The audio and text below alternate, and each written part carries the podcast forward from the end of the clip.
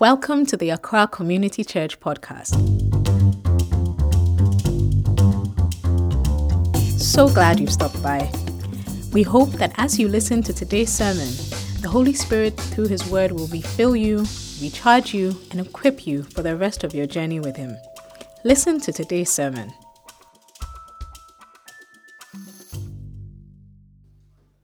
Amen. How to survive a major storm.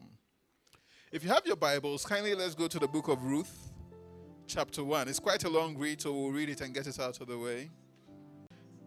So Ruth, chapter one, from verse one. It says, "In the days when the judges ruled in Israel, a severe famine came upon the land.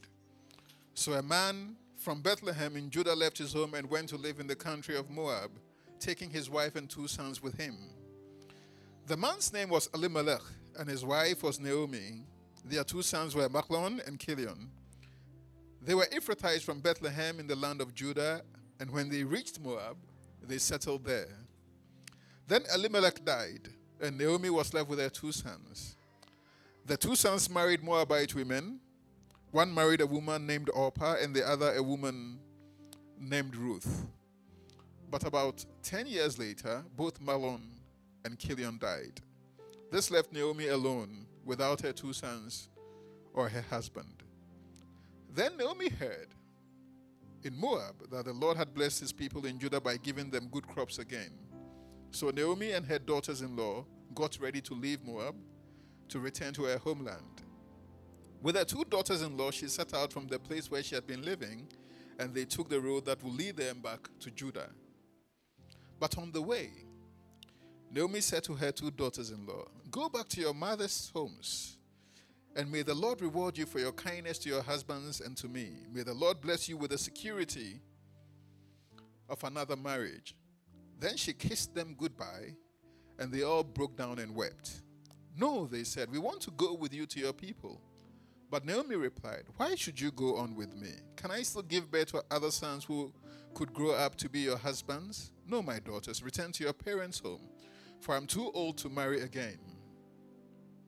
And even if it were possible and I were to get married tonight and bear sons, then what? Would you wait for them to grow up and refuse to marry someone else? No, of course. Of course not, my daughters. Things are far more bitter for me than for you, because the Lord himself has raised his fist against me.' And again they wept together. And Orpah kissed her mother-in-law goodbye, but Ruth clung tightly to Naomi. But Ruth clung tightly to Naomi. 'Look,' Naomi said to her, 'your sister-in-law has gone back to her people and to her gods. You should do the same.' But Ruth replied, 'Don't ask me to leave you and turn back. Wherever you go, I will go. Wherever you live, I will live. Your people will be my people, and your God will be my God. Wherever you die, I will die, and there I will be buried. May the Lord punish me severely if I allow anything but death to separate us.' When Naomi saw that Ruth was determined to go with her, she said nothing more. So the two of them continued on their way, on their journey. Verse nineteen, so the two of them continued on their journey. When they came to Bethlehem, the entire town was excited by their arrival. 'Is it really Naomi?' the women asked. 'Don't call me Naomi,' she responded. 'Instead, call me Mara. For the Almighty has made my life very bitter for me. I went away full, but the Lord has brought me home empty. Why call me Naomi when the Lord has caused me to suffer, and the Almighty has sent such tragedy upon me?' So Naomi returned from Moab, accompanied by her daughter-in-law Ruth, the young Moabite woman. They arrived in Bethlehem in late spring, at the beginning of the barley harvest." Amen. This is this is a very this is a very very familiar passage for most of us who grew up in church, the story of Ruth and Naomi. And out of this story, I feel there are three critical lessons we can learn for anybody, and at some point we'll all go through a major storm. If you happen to be here and you are going through a major storm, I think these three steps, these three principles will help you. So the first one is that your pain is real. It's very important. You know, if you grew up in some of the churches some of us grew up in, you are taught to deny your reality. When you are sick, you say, "I am well." When you are dying, you say, oh, I'm alive. Uh, when you are broken, you say, I am whole. And I understand the principle of it. The principle is that we want to confess what the word teaches. We want to align our thoughts with what the word teaches. But you see, a confession of faith must not be a denial of reality. Amen. And, and because of this, we have a lot of people in church who are struggling, but because their whole attitude and body language is designed to appear as though they are walking in faith, even they themselves cannot admit to themselves the pain they are going through. But I want you to know that your pain is real. The only truth superior to the reality of your pain is that even though your pain is real, you are more than your pain. Amen. You know, society is designed in such a way that we get defined by our poorest decision or by our smartest decision. So if somebody takes one bad decision and out of anger or out of greed or whatever, or sometimes even by accident, they kill someone, society labels you a murderer. And that becomes your tag. That becomes your name. So everything you were before that day, everything you are after that day is immaterial. You are the murderer. You know, one of our favorite characters in the Bible is Thomas. And there was a day, one day when he doubted Jesus. And I mean, the day he believed Jesus, the day he followed Jesus, the sacrifices he made in following Jesus. After Jesus, di- Jesus died, the ministry, he traveling the world and planting churches, all of that doesn't matter. All we know Thomas by is that he doubted. He's doubting Thomas. The name Naomi means pleasantness. Pleasantness. And yet, life had taken her through such cantankerous, you know, terrible, terrible experiences that at some point she herself says, no, my name is Mara. Don't call me pleasantness anymore. My name is Mara. What do we call ourselves? Sometimes we call ourselves, oh, too late, you know. I should have done this forty years ago. It's too late, too late.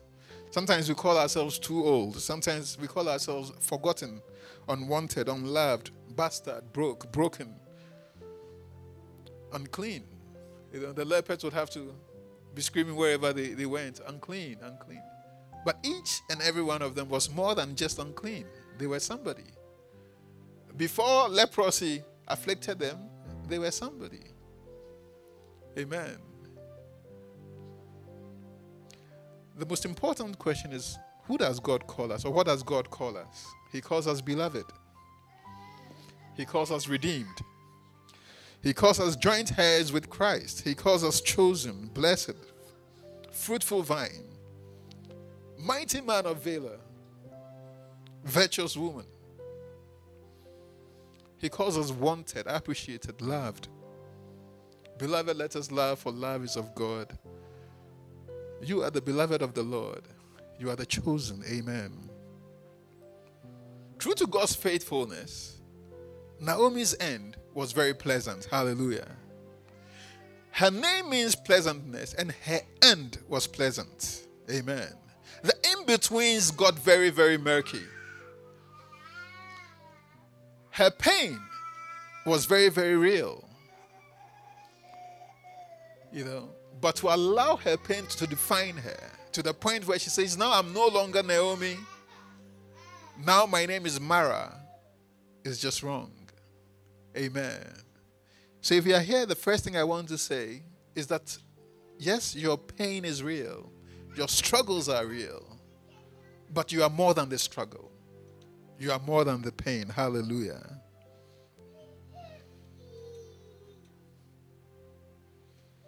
I have a quote here I wrote. It says, you are neither your achievements nor your failures. You are God's precious child.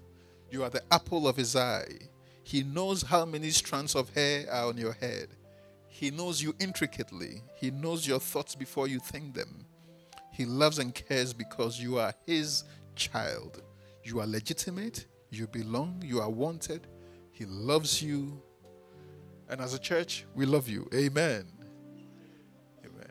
Don't let your pain define you. The second point, if you're going through a major storm, please don't do it alone. In Genesis, God created Adam. He looked at him after a while and said, you know, it's not good for the man to be alone.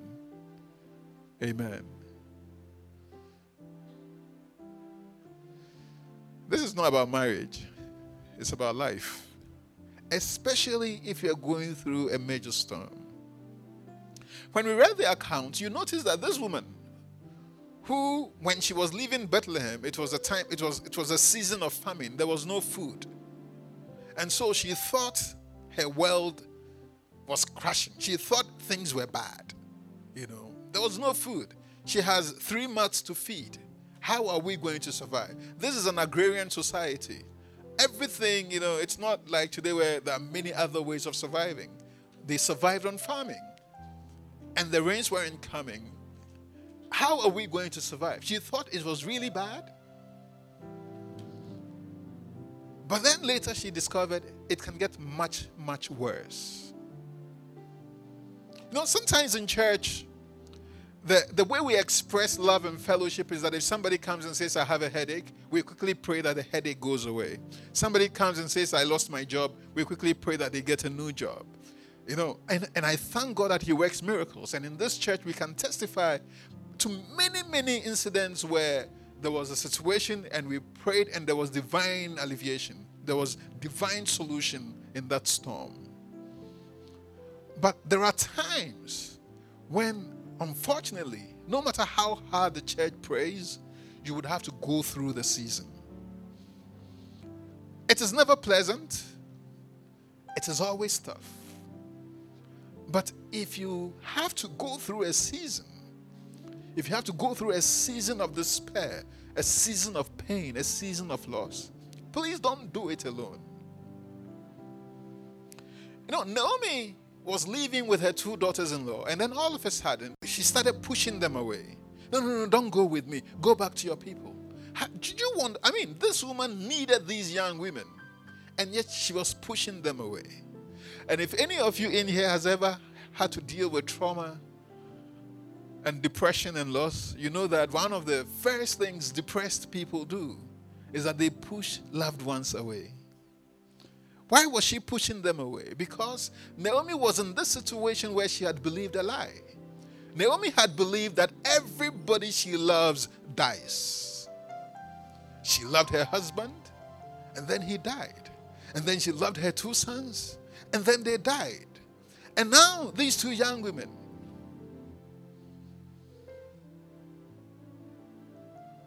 no, so let them go before I lose them too. You know, sometimes people break up with you because they are afraid you break up with them first. They quit before you quit on them. People who've been hurt before are so afraid of being hurt again that they will initiate the hurting so you don't get to hurt them. This was the condition Naomi was in. She was pushing those who loved her away because she was going through an extremely stressful time in her life. Now, we're looking at Naomi and her pushing people away. But right next to Naomi is this young woman called Ruth. And Ruth has to deal with Naomi's brokenness. Ruth herself too has lost her husband. She had left her people to marry a stranger. And now she also has, so she's nursing her own wound. And now she has to carry Naomi's burden. And this morning, I want to tell you that if God has chosen to entrust you with one of His broken children to love, if you find yourself in a situation where you are the one who has to carry that blessing of loving somebody who is broken, I want you to know that God would entrust you with a child that has some condition, you know, a person going through some trauma or another. God would entrust you with them because He has great confidence in your capacity to love. Amen. It is very, very easy to walk away in difficult times. It is very, extremely easy. If if you work with children with learning difficulties or with disabilities, children with stroke because of sickle cell and all that, the single most common story is that when the father discovered that the child had a disability, he ran away. I'm talking about Ghana. A lot of fathers abandon their wives and their children when they encounter a challenge. This morning, may God make us like Ruth. Amen. Friends who stay throughout all the seasons of life. Friends who stay even when we are being pushed away. Lovers who commit even when we are not appreciated. Even when we feel unwanted, because we know that we are not the reason why they are hurting. We know they are hurting us, not because they don't love us, but because they themselves are hurting. Amen. This is difficult. But if you find yourself in a situation where God has entrusted you with a broken person, it means that He thinks very highly of your capacity to love. Because this is how God loves us. The Bible says, scarcely for a righteous man will one die. Peradventure for a good man some may. But God showed His love towards us in this way, that whilst we were still sinners, Christ died for us. Amen. In our brokenness, with our filth, He loved us. So please, if you're going through a major storm, you can't do it alone. Don't do it alone. Sometimes when we are battling with depression, you want to be in your own space. I had a habit. I didn't even know that it was a habit. I was just used to shutting the blinds in my room, and the room would be pitch black, and I'll be in there. And I was extremely comfortable in my cloak of darkness. It felt comfortable. And when we married, Gloria will walk in, and the first thing she does is she opens the blinds, and then the light will come in. And I hated it. I hated it. I loved my darkness. I loved the company, the, the solitude. But God wants better for us. Amen. We deserve better. We are His children and He loves us. Praise God. So the first point, if you're going through a major storm, is what? You have to know that your pain is real. Amen. Your pain is real. He who feels it knows it. In fact, let me go back to that and give you an example. Somebody was given a half a cup of, a cup of water, you know, half full. And he was asked, how heavy is this water? And he looked at it and said, um, you know, just a few grams. So he was given the cup of water to hold with an outstretched hand. And he was holding it. In the beginning, it felt like a few grams. But he kept holding it. And holding it. And holding it. And at some point, his hand started shaking. And then they asked him, how much does the water weigh? And, you know, and when you're going through pain, and you tell somebody, oh, you know, I just lost my, you know, sometimes it's, for Ghanaians, this may be the most trivial of all. I, I just lost my cat. Like, oh, a cat. Did your neighbors catch it and eat? No, no, no, it died, you know. And then the cat has a name and it's, and you're heartbroken. And they're like, it's just a cat. You have no idea how depressing it can be for somebody who is struggling to get over their cat. So, when you are going through your pain, it is real. Amen. Uh, to, it might sound trivial to other people, but please, it is real. Don't deny it. The second point, don't do it alone. Amen. Don't try doing it alone. It's not worth it. They say one tree can't stand the wind, but a forest. You know, a forest will handle any wind any day. Amen. And the third point is critical. The third point is be patient. Amen. If you're going through a major storm, especially if you're like me and your tendency is to pray and call for that which be not as though they were and command the heavenlies and, you know, shabay, and then you want to see a miracle now. It's amazing when the miracles happen now. You feel powerful. But please, sometimes it is a season and you have to be patient. Amen.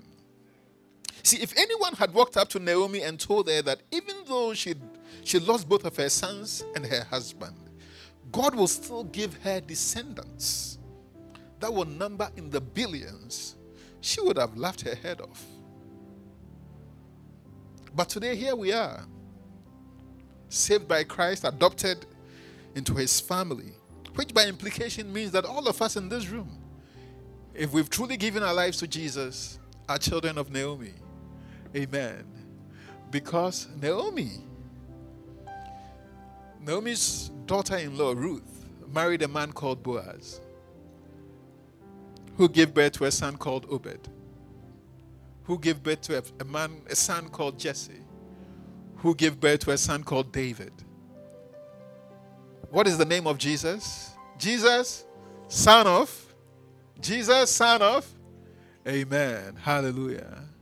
And we are his brothers, we are his children. So this woman was standing at this place in life when every possibility, to the human eye, every possibility of her, you know, ha- having descendants was, was gone. Her husband was gone. I mean, in fact, at that age, even if her husband was alive, the possibility of her having children to replace the one she lost uh, was almost impossible to the human eye. But not only was her husband gone, her two sons were dead. And as is very obvious in the scripture, the wives of the two sons had no children. So in fact, when you get to verse uh, chapter four of Ruth, the Bible says that, and when Boaz married Ruth, and he slept with her, the Lord enabled her, and she conceived. Amen. Her pregnancy was a miracle. It says the Lord enabled her, and she conceived. You know. So when this woman, who at some point said, "I want to sign an affidavit of change of name. My name is no longer Naomi. My name is now Bitterness, Mara."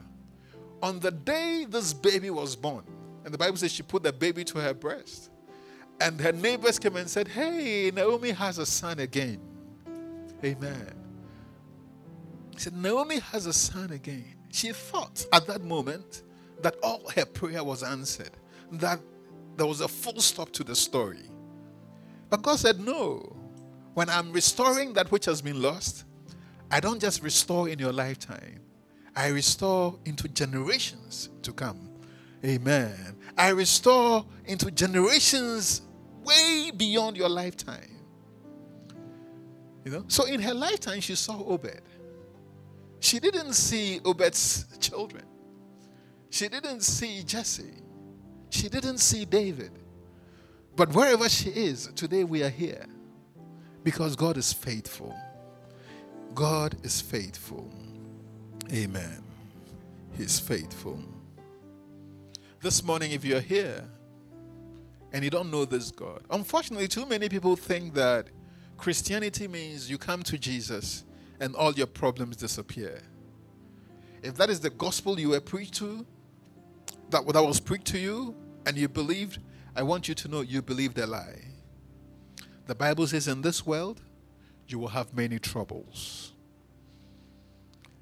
But it also says that even though many are the afflictions of the righteous, he will deliver you from them all. Amen. It is not the absence of trouble that is promised. It is his deliverance in the midst of the storms that is promised. Amen. So if you're here and you don't know Jesus, maybe you're looking to other places for solutions. Maybe you are relying on political connections or Uh, your old school network or whatever. Or maybe you're going to some shrine. I don't know what you're doing as a way to help you get out of your storm. But if you don't know Jesus, I want to offer you this Jesus. He's the most faithful companion you can ever have. And he will see you through your storms.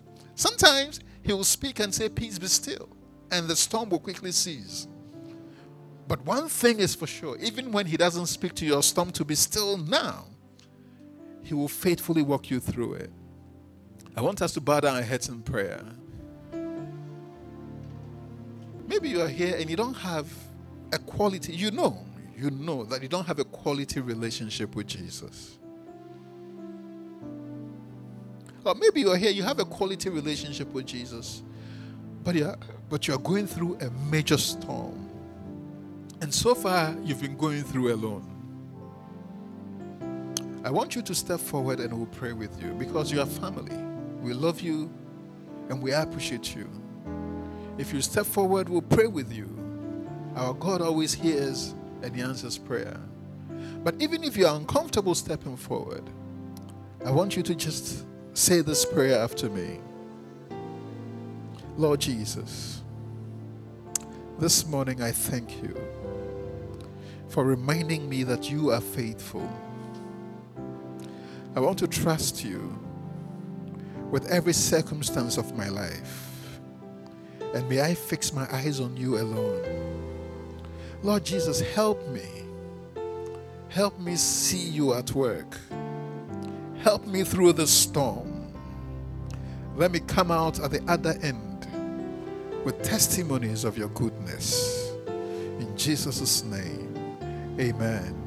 If you're here and you haven't given your life to Jesus, we would want to talk to you after the service. If you have questions, please see us after the service. See me. See, yeah, see me. Let's have a conversation.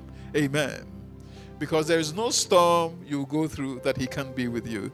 God bless you. Amen.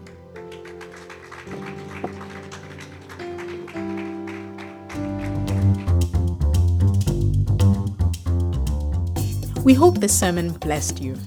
If it did, will you consider sharing it with a friend?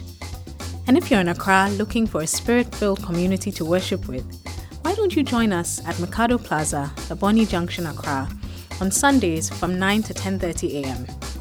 You can also follow us on Twitter and Facebook at Accra Church and visit our website, accra church dot org, for more sermons. God bless you.